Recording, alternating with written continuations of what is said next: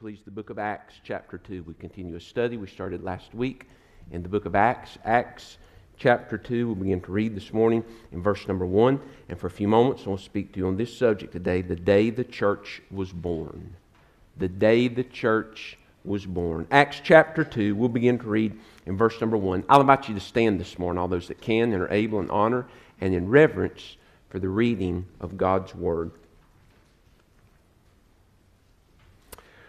We're in Acts chapter 2, begin reading verse 1. The Bible says these words When the day of Pentecost had fully come, they were all with one accord in one place. And suddenly there came a sound from heaven as of a rushing mighty wind, and it filled the whole house where they were sitting. And then there appeared to them divided tongues as of fire and one sat upon each of them. And they were all filled with the Holy Spirit and began to speak with other tongues as the Spirit gave them utterance.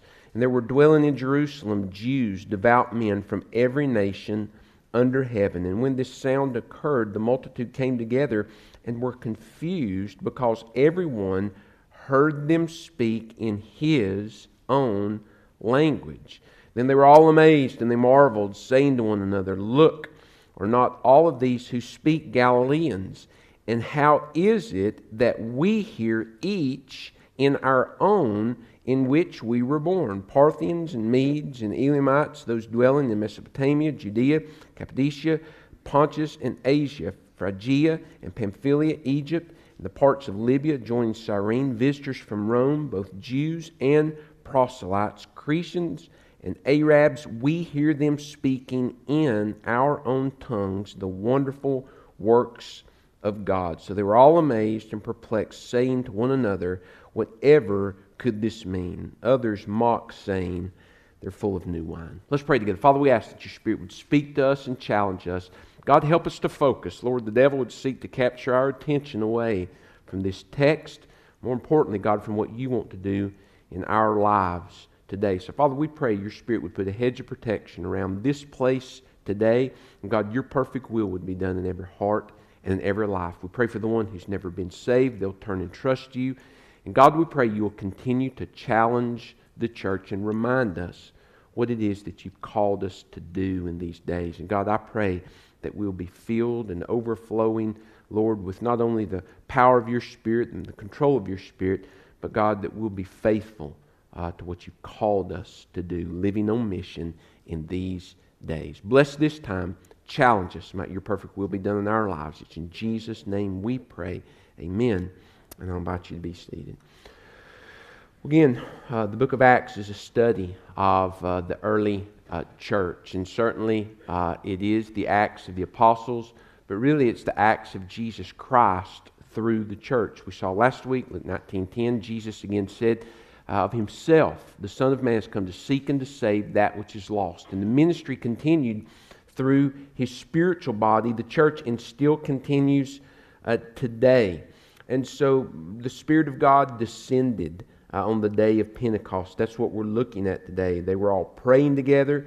Uh, and, and the real power in a local church, I want to remind you, uh, it's not in personalities, it's not in plans, it's not in finances, it's not in buildings. Uh, from time to time, since I've been in ministry, there has been a pastor that was established at a church for many years. He might have been the founding pastor. And you'll hear someone say, you know, well, when he ever retires, that church will die. Well, friend, if that's the case, one of two things happened. Either that ministry was all about him, or they never grew disciples that were dependent upon the Holy Spirit. Because if a local church is dependent upon one personality, it never was really dependent upon Jesus Christ. And so the disciples were seeking building this church said, God, move me next week. Ministry ought to continue. And if ministry doesn't continue exactly the way that it was the week before, then I have failed as your pastor. Or you failed to follow, or a combination of both. But when a local church builds disciples that are fully dependent upon Jesus Christ, and then the, the leaders of that church are yielded to the Spirit of God, it doesn't matter who's in charge, or can I remind you, who's sitting in the pew. The ministry in that local church will continue because our real dependence is upon the Holy Spirit. Uh, you hear that you've got to have this plan. You know, you've got, or you've got to use this specific ministry. Listen, Awana is not the end all for reaching children for Jesus Christ. This is the plan that we felt led to use. But it's the work of the Holy Spirit through that ministry that makes a difference, not the ministry itself. So we could use any plan that we want to on Wednesday night as long as we're surrendered to the Lordship of Christ and the Word of God is present. So it's not the plan, it's not finances.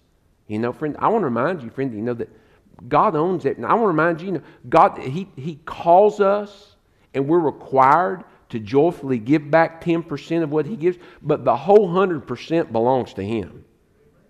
It's all His.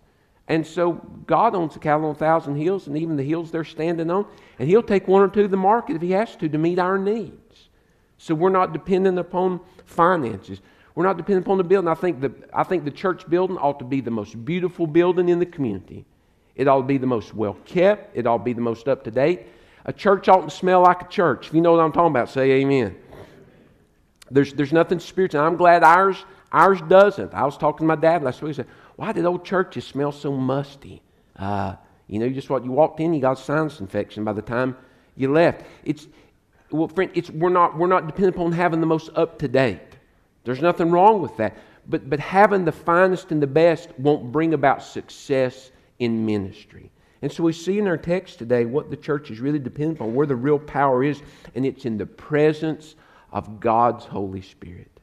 And that's what we see on the day of Pentecost the Spirit coming down, God fulfilling His promise. Where the Spirit of God is absent, you have a dead, lifeless body. And friend, I've pastored churches that were dead as dead could be. And I think I thank God in the midst of it, He still saved some people. They were dead when I got there, and they were dead when I left, and they're still, it's still dead today. And what made it dead is not the people or the personalities. It was a rejection of God's Word and rejection uh, of, of being filled with the Holy Spirit. And so, what makes a church alive is not the tempo, the beat of the music, or the cuteness of the leaders, you know, how, how relative and relevant they can be in the beginning. What makes the church alive is the presence of the Holy Spirit and His filling in the life and the work of the people. Well, at Pentecost in Acts 2, we see a shift now in how God begins to work through His people. The Spirit of God had rested upon people. Now people are going to be indwelt by the Holy Spirit. So I want you to notice some things that took place today that God fulfilled His promise and sent the power that the church needed. It was the day the church was born. Number one, I want you to notice with me this morning where God fulfilled his promise, where, where he fulfilled it. We'll back up just a little bit to Acts chapter 1, and we'll see again that Jesus had told them in verse number 8 that they would receive power, and then he was taken up in the cloud out of their sight, and they began to, to look. Verse 11 says that uh, two angels came and spoke to them and said, Men of Galilee, why do you stand gazing up into heaven? This same Jesus who was taken up into heaven will so in like manner come as you saw him go. And notice verse number 12. The Bible says they returned. Life had to go on. And one of the challenges I see in ministry is, is when there is change in someone's life, either through the loss of a loved one or through a major change in their life. Sometimes Christians refuse to move on. They, they just continue to stand and to memorialize what was. I want to submit to you this morning that, that the church would not have experienced what we're going to see it experience in Acts chapter 2 if they would have just continued to stand there and then built a monument to when Jesus ascended into heaven. They were sad to see him go, but life was going to continue to move on. And so when you experience a life changing event, it is difficult, there's a time to grieve. But I want you to listen to me this morning uh, through, through the encouragement, through God's Word. If you're going to continue to do and to be what God has called you to be, you've got to return to life. You've got to keep moving forward. And the Bible says here, then, then they return. One of the saddest things to me is pastoring people who refuse to move on for whatever reason. They just continue to stand and gaze up into heaven. They said, Look, why are you standing here? He's not here anymore, uh, but he'll come again. He's given you work to do. So they returned to Jerusalem, and then they, and then they began to wait. They had to call and to choose now a new uh, apostle to help join them. But the Bible says, friend, they were all together in one accord. They were all together. Verse number 13 of Acts chapter 1 says they entered uh, in, went up into an upper room, and while they were staying there, they, they were all together in, in one place. They're waiting, they're praying. Why are they doing this? Don't miss this this morning. It's not because they had, you know, had a business meeting and, and that was the, the decision of, of the majority. It's because that's what Jesus told them to do. He ministered for 40 days. God, in His providence, had chosen that the Holy Spirit would come on the day of Pentecost. Penta, five. Well, he's, he's been here, he's been resurrected for 40 days. Well, 40 minus 50 is really, I mean, is that, I mean, Western North Carolina's got better math than that. I mean, come on. That's 10. They're going to have to wait 10 days. Can you imagine asking the church to pray for 10 days? We can't hardly get the church to pray for an hour sometimes. We get together for a fall festival and ask people to come and pray, and they won't show up unless we give food. And that's nothing to laugh about. They got together, friend, and they prayed. They waited and prayed because they were dependent and they were surrendered. Friend, you couldn't get people together for 10 days hardly together now. This, they displayed a sense of unity. They were together, friend, in one mind, one heart, and one spirit in what God had called them to do. Friend, I want to remind you the Spirit of God is quenched when the people of God can't get along. It's absolutely quenched. And the reason a lot of churches never accomplish anything for God is they can't get along. There's different groups within the church, there's different factions, there's different little uh, groups that are warring for, for power, and the devil's, the devil's ever, ever seeking to sow a foothold in a local church through discord. And now, listen, there's going to be some things that will rub you wrong in ministry sometimes. I realize that. And, and, and it's okay to have an opinion. Don't you listen? Don't be the person, the tool that the devil uses to sow discord into the life of the church. A lot of people sometimes are just oblivious to whatever it is that you've got your nose out of joint. And most of the time, that person knows that they're oblivious to it, and they want to get people on their side. And so they'll come in with a long face. Well, what's the matter with you? Oh, you didn't know? Well, they moved our room. They moved their chair, moved their coffee pot. Well, they're canceled choir. They've asked us to wear matching, whatever it is. But something just to sow negativity into the heart and life of, of, of, of the local church. These people stayed together in prayer, focused, waiting on God to move because they were unified. And we don't all have to be robots. Everybody doesn't have to have the same haircut, dress the same, carry the same Bible, act the same. We don't have to do the same things outside. But, friend, if we're going to be effective as a local church, we have got to be unified in the essentials. There, there must be unity. We're grounded in the Word, we're grounded in the mission, and we're moving together. And listen, and we've all got to be, there must be a collective lordship. The reason that there's disunity in local churches is there's not collective lordship. But when every single member of the church is surrendered to the lordship of Jesus Christ, I'm always going to be last. If Jesus is truly Lord of my heart, it's Jesus first, others second, and I'm always last. And if everybody's living out that reality, friend, then there's going to be collective lordship. Listen, you can't drive a wedge in a piece of wood that there's not a crack already. You can't do it. You go out and try to take a piece of concrete that's hardened and cured and drive a wedge down in it. You can't do it. You've got to find a jackhammer and create a wedge. But if there's already a division, how easy it goes. I hear people say, well, they voted on carpet and it split the church. Well, they changed the time and it split the church. No, friend, the issue didn't split the church, it showed where the split already was. There wasn't collective lordship. It happens in families, it happens in every relationship. God used these group of people because they had collective lordship. God had called them to do something, and they were, they were doing it. For the church to be used and to experience the fullness of the Holy Spirit, there must be unity and collective lordship. I'm just amazed. I'm amazed I watch the news how all Satan's crowds working together. Man, they've got unity. I mean, all these cults. I saw these boys the other day, you know, in white shirts and black jeans pushing their bicycle. They were out in the rain going from house to house. I thought, if the local church only had that drive for the Great Commission. All these cults are unified. You don't have to look far up into Washington and see the devil's crowd unified.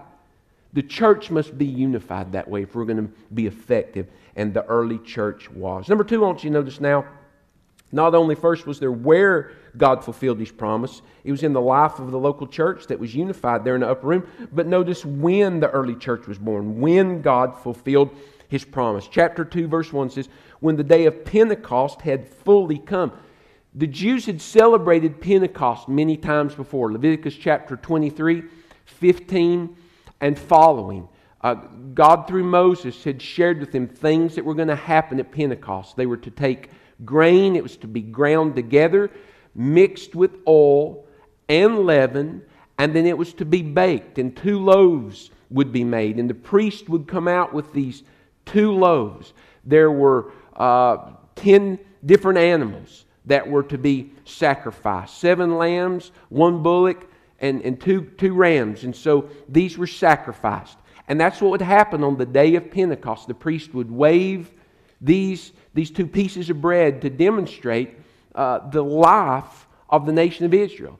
And so this had been a celebration, if you will. It had been uh, a, a, a feast that took place yearly, but now the day of Pentecost had fully come. You see, all of the Old Testament sacrifices, remember in Hebrews 6 that the conversation between God the Father and God the Son, uh, Jesus had sacrificed an offering, thou wouldest not. God called for all of these Old Testament offerings, but yet he wasn't fully satisfied in them. Why? Because the, the blood of bulls and goats can never take away human sin. All of these Old Testament offerings and Old Testament sacrifices, don't miss this, they were shadows. They were simply shadows of things that were going to take place. And that's what Pentecost was. 120 pieces of grain went up into a room, but they're going to be ground together through the anointing of the oil. That's the type of the Holy Spirit. Leaven was added. It's a reminder that, friend, listen, the moment you got saved, you were saved from sin's penalty. And thank God through the power of the Holy Spirit and His possession of your life, you can be set free from sin's possession over your life. But you're never going to be freed from sin's presence until the rapture. We're always going to have to deal with that. And so that leaven is a reminder of the church though we seek to do ministry and be filled with the Holy Spirit, we're constantly dealing with the old nature. We're always going to have to deal with sin.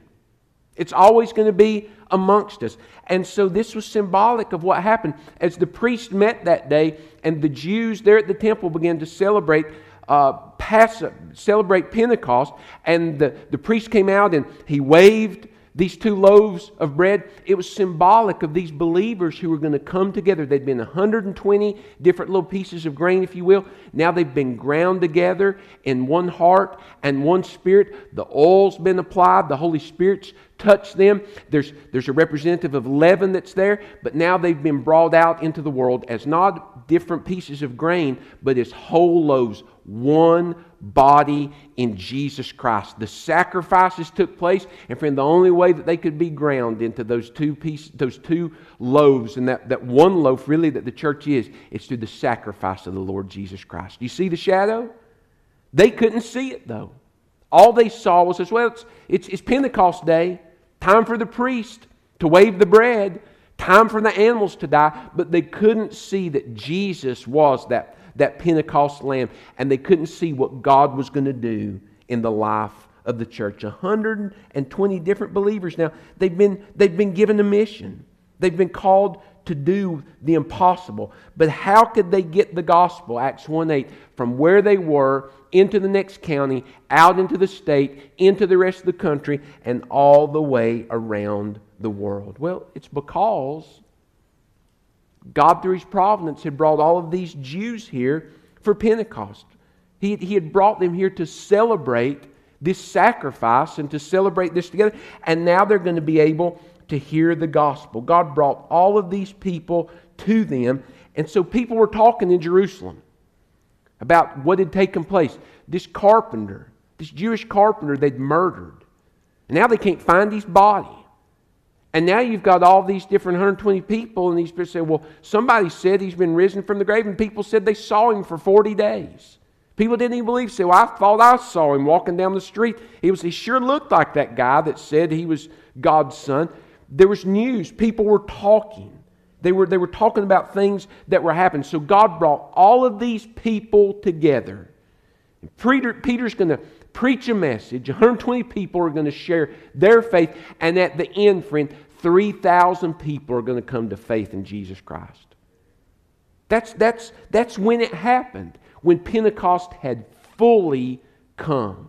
Now the church was one body in Christ. And friend, listen, nobody in this church is telling you don't be you.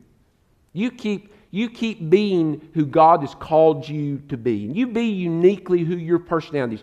You laugh the way you laugh, and you know, you you style your hair the way you style it. You go on vacation where you go. You like the football team and the teams that you like, and you do around your house the things that you like to do. But friend, listen, spiritually, we are to be one body in Jesus Christ. You say, Well, well, I just think it doesn't matter what I think, it doesn't matter what you think, only what matters is what the will of God is. And so we're to set aside all those differences because when you got saved, friend, you were baked into the loaf. Say amen. Baked into the loaf. You're part of the family of God. And so as they began to, to share their faith, it was like a forest fire. Now, these people who are going to receive Christ, we're going to see next week, they're going to begin to go out and they're going to begin to share what's happened to them. And so, like embers break off of a forest fire and move two or three acres down, sadly, sadly, and set another, another patch of dry ground on fire. That's what people living on mission do. And so that's when the church was born, was, was, at, was at Pentecost. And it's still the same today. That's what God calls us to do. When you go down to that dry work environment you work at, just be on fire for Jesus Christ, friend, and somebody might get saved. Wherever you go, just, just be lit on fire for Jesus Christ. I'm, I'm thankful God has called us to be a part of a mission that is completely and wholly dependent upon His empowerment and His enabling for success. And I shared in discipleship last week. I, I ran from God, only on my own calling, but also in witnessing. When I first really got serious about my faith and, and, and being surrendered to Christ's Lordship, I just, I was, listen, I'd rather preach to 10,000 people than witness to one person. I'm being honest with you because it's spiritual warfare. The devil wants to create within you the fear of rejection. How are you going to be able to, to, to, to, to bridge the gap? How are you going to be able to share what, what they need to hear? And that's all that it is, is spiritual warfare. But when I began to understand, friend, that I didn't have to be dependent upon my equipping, and, and, and my knowledge, but just be surrendered to His power, boy, how freeing that is. How freeing that is. And so God showed up on the day of Pentecost. It was a difficult day for them. It's a difficult day now. But, friend, we're at the right place and at the right time. God has called this church to be faithful, just like that early church. And so we need to fully, every single day, go out and just live on mission for the Lord. Now, we've seen where they were, we've seen when it happened, but I want you to notice now how God fulfilled his promise on the day that the church was born. I want you to notice how the church was really born. We'll go back to verse number two. We know that it was the day of Pentecost. We've seen back in Leviticus 23 what that represented, but then spiritually what it, what it really meant. We saw that they were all together in one place, in one heart, so that God could work in their midst. But the Bible says that when the Spirit of God came, verse 2 of chapter 2, suddenly there came a sound from heaven. The promise was the coming of the Holy Spirit. That's what God promised. Jesus says, I'm going to go away, but I promise you, God's going to send you a helper. You're going to receive Acts 1 you're going to receive power. And so now Jesus Though he had ministered in the body of flesh and blood, now he's going to minister through his spiritual body, the church. And so the Holy Spirit now is going to begin to move through them. And you will see in the book of Acts later, someone wanted to buy the Holy Spirit. And I've seen before, I was sick uh, several years ago. And I got up, couldn't sleep. I turned on the television, and some guy was on there selling prayer rags and prayer water that had the Holy Spirit in it. If you'd send him a donation, you could drink the Holy Spirit. Friend, let me tell you something. You can't buy the Holy Spirit. No one can mail you the Holy Spirit. No one can sling their coat around, hit you in the head, and put the Holy Spirit in your body. The only way you can receive the Holy Spirit is to repent of your sin and by faith trust Jesus to be Lord of your life. And when you do that, you will be indwelt. We saw in our study of 1st and 2nd Samuel, early on when the Lord was using Saul, the, the, literally the, the Lord wrapped his, his spirit around Saul like a coat. He, he, the Holy Spirit in Old Testament times rested upon people. But now we see in the New Testament the, the Holy Spirit indwelling people. The Bible says and it happened, it happened suddenly. Verse 2 says it just, it just happened. It just came upon them. And that's the way it happens when you get saved. There's not a process. You don't have to take a class. You, you, don't, you don't graduate along. It doesn't happen after baptism. You know, there's, there's a group years ago, and I just I stood amazed. You know, people were bringing in the guys that blow the duck calls years ago. Years ago, just saying, "Man, what what great on fire Christians these guys are! Man, they believe in Jesus Christ." I want to tell you about all those guys with the long beards that blow the the duck calls. They believe that you're not saved, friend, until you're baptized. They believe their doctrine is you, you trust Jesus Christ to be Lord of your life, but you do not receive the Holy Spirit until you are baptized by immersion. That's what they believe. Go to the church they attend and read what we believe. Friend, I'm telling you, that is a work of the flesh. Jesus plus anything is a cult.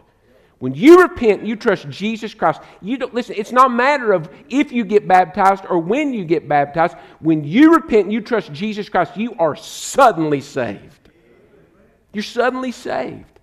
You don't have to go on a mission trip. You don't have to prove yourself to a council of elders. You don't go through a class and then you're confirmed. It doesn't happen when someone springs water upon you or hits you with some gold chalice. You repent, you trust Christ, and suddenly you are born again by the power of God. That's the way it happens. The Bible says that suddenly the Spirit of God came. It says, and there was, there was a sound from heaven. They, they, heard, they heard a wind.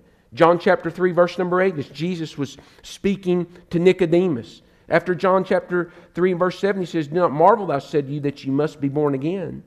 He says, verse number 8, there'll be evidence if you've been saved, you've been born again. He said, The wind blows where it wishes, and you hear the sound of it, but cannot tell from where it comes or from where it goes. So is everyone who is born of the Spirit. The Bible says, Suddenly the Holy Spirit came, and there was a sound from heaven. Bible says, friend, that if you've really been saved, though you may not can see the Holy Spirit come, though may, you may not can see someone being born again, you're going to see the effects. I can't see the wind blowing through the trees, but I can see the effect on the tree. You see the effect. So well, the Bible clearly teaches this, friend no change, no salvation. No effect. It's not, it's not that you work to do something. Don't miss that. When the wind blows through the trees, the trees bend. When the Holy Spirit suddenly comes upon someone, friend, at the moment of salvation, there will be lasting change. You can see the effect. It's going to happen. If you house the Holy Spirit, there's going to be evidence. There'll be evidence. But not only that, friend, I want you to notice that when the Holy Spirit came, also how he came, that there, he came as, as a fire. Verse 2 says, And suddenly there came a sound from heaven as a mighty rushing wind, and it filled the whole house where they were sitting, there in unity together. And there appeared unto them divided tongues as of fire, and one sat upon each of them. And so the significance is this, friend. Now God has set their mouths on fire for the purpose of which He's called them. And we've reminded you of this for five years, and we, we, we went into depth last week in discipleship. God has called every single one of us to live on mission. He's called each of us. We looked last Sunday morning. Jesus said, You are to be my witnesses. Matthew 28, as you are going.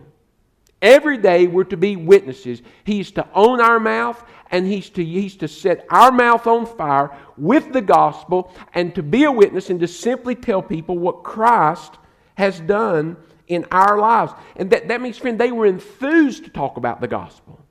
They wanted to tell everybody what Jesus Christ had just done for them. And that's the way you ought to feel. I hear people from time to time, they find a new restaurant they want to, oh man, we found this great new restaurant. You go, was it good? Oh, it was great.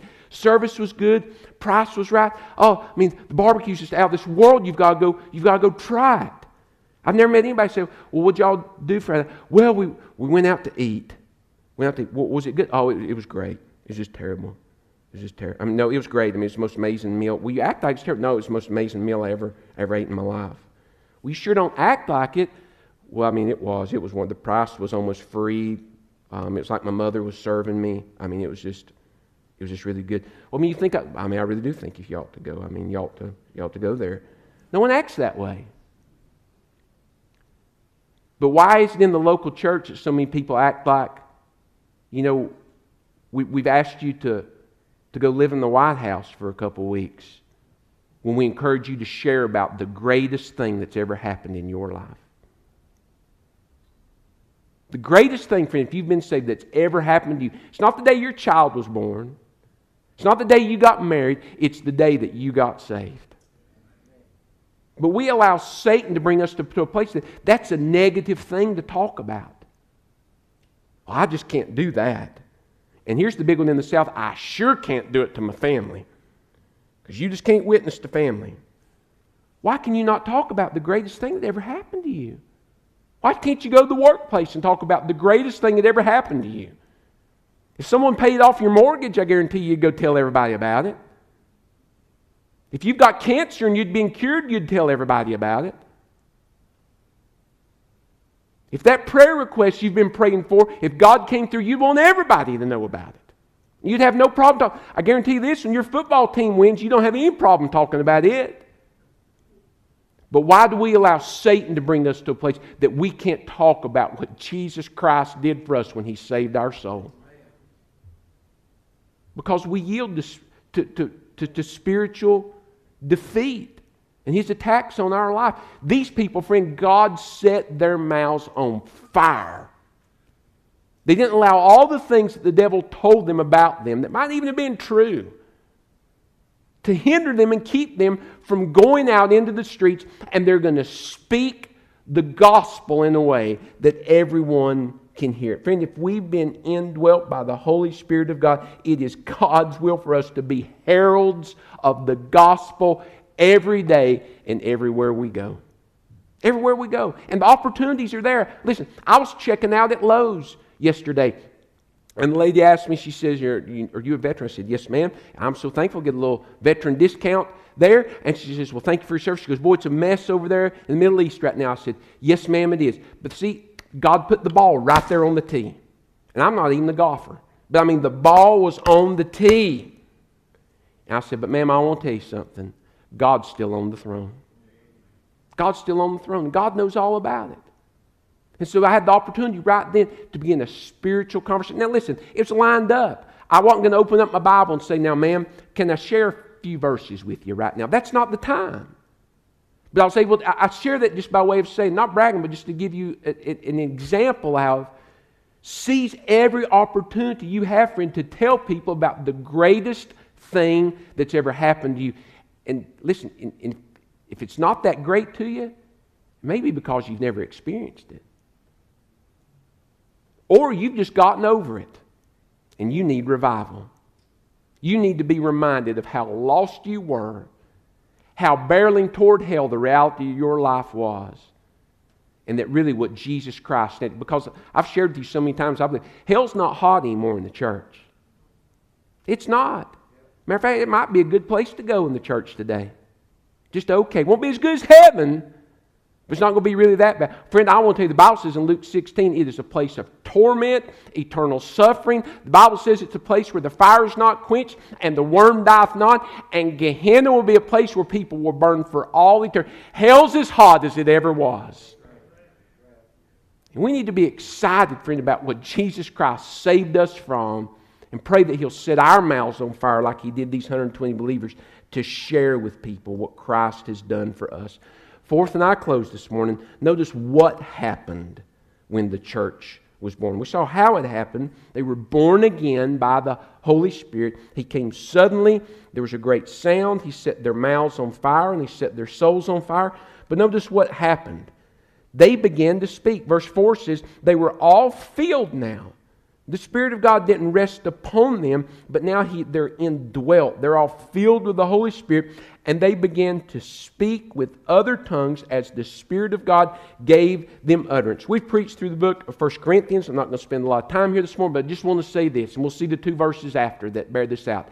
They weren't speaking in an unknown language to anybody else, it wasn't gibberish. They were speaking in a language that somebody, it was a dialect that someone knew. That was the purpose of the gift of speaking in tongues. I'll give you a modern day example. So that if I met a Spanish speaking person on the street, and then in that day I had the gift of tongues, I could begin to speak to that person just what was in my head, but it came out in Spanish so that they could understand it. And the purpose wasn't so I could glorify and talk about, woo, I've got the gift. No, it's so that they could hear the gospel because faith comes by hearing and hearing by the word. And so that was the point. And so all the churches today that are barking in the corner and, and share, shouting out all this gibberish, it's unbiblical. It's absolutely. You say, Brother, I've been there. I mean, boy, they, there's really a spirit there. There is, friend, there's a spirit of emotion but it's not grounded in the Word. They may love the Lord and they may love Jesus, but they are seriously misguided and they're not mature in their faith because 1 Corinthians chapter number 13 and verse number 10 says this, but when that which is perfect has come. What is that? It's the Word of God. When the canon of Scripture was completely put together, there would be no need now for people to speak in tongues. Why? Because I can give a Spanish speaking person a Spanish New Testament and they can read the Word of God for themselves. I can give someone that speaks Portuguese a Portuguese Bible and now they can read the Word of God for themselves.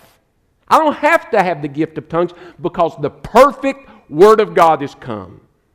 So just to say, don't let anybody, you guys say, well, I've got, you know, I've got a prayer language. No, you don't. You've got some emotional experience. Just speak like you speak. You're not, well, now I've moved up in my prayer life. No, friend, you've moved down because you're not growing spiritually understanding. There's no unknown tongue. There's no such thing. I'm not trying to be ugly, but I'm trying to be clear. Because we live in an area where there is a large number of people that believe that way, and I'm telling you, according to God's word, they're wrong. They're wrong. Look what happened. They began to speak, verse number 4 says, they were all filled with the Holy Spirit. They began to speak with other tongues as the Spirit gave them utterance. And verse 5 says, And there were dwelling in Jerusalem Jews, devout men from every nation. And when the sound occurred, the, the earth shattering kaboom, they all were they came together and said, Man, what, what happened down the street at that house? Though there's a gas leak, it's blown up. Because everyone now heard them as they began to move out of the house, everyone heard them speak in his own language. So they were, there together, and all of a sudden the guy says, Man, he's speaking my language. I thought he was a local. And this, this guy says, Well, he's speaking in my language. And they begin to hear him say, Man, there we were out on the hill. And Jesus rose from the grave. He talked to us for 40 days. He died. He rose again. He gave us this mission. We just want to tell you, we waited for 10 days, and now something's happened in our heart. The Holy Spirit lives within us. My life's different. I've been set free from sin, and you can be set free from sin if you'll simply turn and trust Jesus Christ. So just began to share, to be a, a, witness, just simply to tell what they had heard and what they had experienced. And I don't, I don't have a lot of time, but I just want to bear out. This is a reversal of Genesis chapter 11. Remember that at, at Babel, after, after the, the flood, the earth began to grow through Noah's family. And the Bible says, just, you don't have to turn there, just want to read to you. The Bible says that the whole earth in Genesis chapter 11, verse 1, now the whole earth had one language and one speech. And they, the earth began, and, and many men began to become very evil. It, it, it came to pass that they said, Come, let us make bricks and bake them thoroughly, and stone and asphalt. They said, Come, let us build a city for ourselves, a tower whose tops to the heaven. Let us make a name for ourselves, lest we be scattered abroad over the face of the whole earth. But I love this, friend, but the Lord. But the Lord but God knew about it and God saw it. And God says, We've got to go down there. We've got to stop this because all that they have, this one language that they have now, they're using it not to glorify me and to serve me, but to glorify themselves and to serve me. And the Bible says in verse number seven, God said, Come, let us, capital U S. God the Father, God the Son, God the Holy Spirit. He said, Let us go down. And there confused their language that they may not understand one another's speech. So the Lord scattered them abroad from over the face of the earth, and they ceased to build the city, and they called the name of the city Babel. Babel. They babbled. Couldn't understand one another. Though they'd been neighbors and friends, Joe and Fred had been friends since they were young boys. Now they looked at each other and they, they couldn't understand one another. And so people began to move out. And so when these individuals came on the day of Pentecost together, they couldn't understand one another because they still lived in different places. But don't miss this. The gospel took away all those language barriers and gave them one common language. It was the Word of God. And it still does. I went on a mission trip several years ago to Brazil, and there was a preacher there in Manaus. Friend, I didn't know what he was saying until I could get an interpreter. But I knew this in my spirit, friend. I knew what he was saying was true. I didn't have a word. I didn't have a clue. But I watched him look, looking in his Bible. I heard him preaching, and I went over beside that interpreter and said, What's it? He's telling all these people, Mary can't save you because it's highly Catholic in that area. The Pope can't save you. Turn to Jesus. Trust Jesus. Jesus will save your soul. Jesus will set you free. Friend, the Word of God brings people together. It's the gospel. So God reversed, though He had confounded language at Babel, He reversed it and brought everybody together and gave one language. It was the language of the gospel. And so people were able to hear the gospel in their own language. Friend, listen to me this morning. If the Holy Spirit can use those people, He can use you to speak the gospel in the same way. All you've got to do is speak it in English. Just be available and be open and tell people about the greatest thing that ever happened to you. These people just stepped out. That's the way the church was born. And people lament all the time. Maybe, maybe you feel this way. Do you feel America's not what it was 10 years ago? Raise your hand. You feel that way? Well, you know why? Because the church has failed to live on mission. It's not the Democrats' fault. It's not the Republicans' fault. It's not the president's fault. It's not the vice president's fault. It's not the speaker's fault. It's not the Supreme Court's fault. It's the church's fault. The Bible says suddenly there was a change. Friend, if Jesus Christ was known in the hearts and lives from the White House down, suddenly there'd be a change in this country. And God's called the church to tell people how to experience that sudden change. But we want to legislate it. Well, if we get a new president, maybe things will turn. They won't turn. If we can protect the Supreme Court, maybe things will change. They won't change. Well, maybe in two years, if we can get Congress, things will change. It will not change. The change that takes place that lasts eternally is when people turn and trust Jesus Christ. Faith comes by hearing, hearing by the word. How shall they hear without a preacher? God's called the church to tell people how to be saved. He's called the church. And these 120 early disciples, friend, just went out and faithfully told people, This is what Jesus Christ did for me. And God's called us to do that. And listen, we can't affect any other church, but we can affect ours. And we can daily move out and simply be faithful and to share with people. But friend, it's a 100% mission failure without the help of the Holy Spirit. And if you'll stop trying to be faithful in the power of you, and just, you know, just quit saying, because really you're saying the truth. So I just can't. You're halfway there. You're right, you can't. You can't but you can through Christ who strengthens you.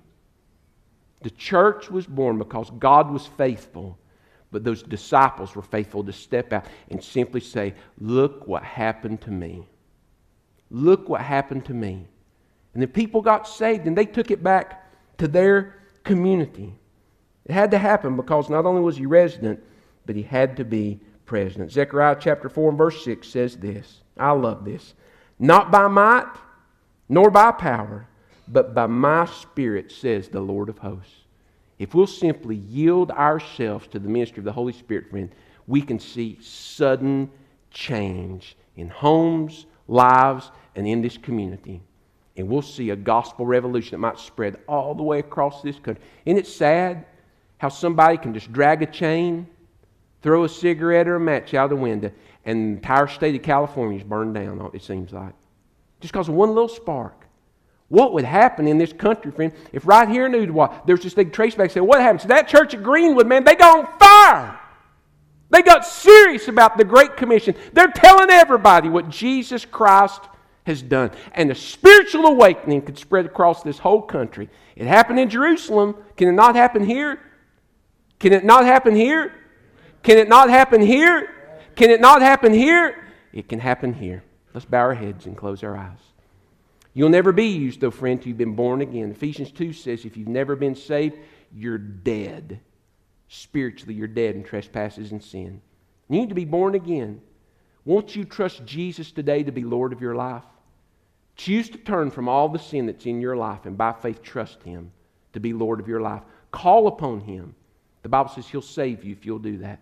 Pray just like this where you sit this morning God, forgive me a sinner. Jesus, I believe you died for me. And I'm turning from sin, I'm turning to you. And I want you to be Lord of my life. God, take me now and mold me into the person you want me to be. Shape my life. I thank you for saving me. That's my prayer. If you prayed that, you mean it with all your heart as the invitation begins in just a moment. Won't you make your way to the front here so we can encourage you in that decision? Friend, be honest. Are you, are you being used by God to share the good news of what's happened to you? Is salvation still the greatest thing that ever happened to you? You know the Sunday school answer, but is that a reality in your life? Is it really the thing you thank God for the most every single day? If it's not, friend, then you've gotten over being saved. What you need is to ask God to forgive you and to revive your heart today, to remind you of how lost you were, how hopeless you were, and now how saved you are. And to carry that hot heart and a burning mouth wherever you go, telling people what Jesus has done for you. Maybe you just need to pray a prayer like this this morning that reflects that decision. Something just like this God, I thank you for the day that you saved me. But God, I've got to be honest. I've gotten over being saved. I've become apathetic and indifferent to the lostness that's around me. Father, the testimony of these people, these 120, it's not mine. There's a lot of talk that's coming out of my mouth, but it's more complaining than telling people how to be saved. God, forgive me. Revive my heart today. And God, what days I have left, set me on fire and set my mouth on fire to tell people what Jesus Christ has done in my life and what He can do in theirs. That's my prayer today. Father, we thank you for the day the church was born and that through the ministry, Lord, and the suffering, oh God, the suffering of so many of our brothers and sisters, and during those early days, there's a church here today at Greenwood. There's a church somewhere where we got saved. And we're discipled and experienced ministry through that church. Thank you. God, might we continue on. Might we be found faithful like these early believers were, just to simply tell what we've heard and what we've experienced. God, help us to be faithful to live on mission in these days. God, you may be leading a family to link their life with this church. God, I pray they'll respond to that call this morning. Today, however, this church receives members. Somebody might have been saved, but they've never followed the Lord in the first act of obedience as a believer. And that's baptism by immersion. We pray they'll come this morning for that. Speak to your church now clearly, O Holy Spirit. Might your perfect will be done as we yield ourselves to it. It's in Jesus' name we pray. And amen. Let's reverently stand our feet. Heads are bowed. Eyes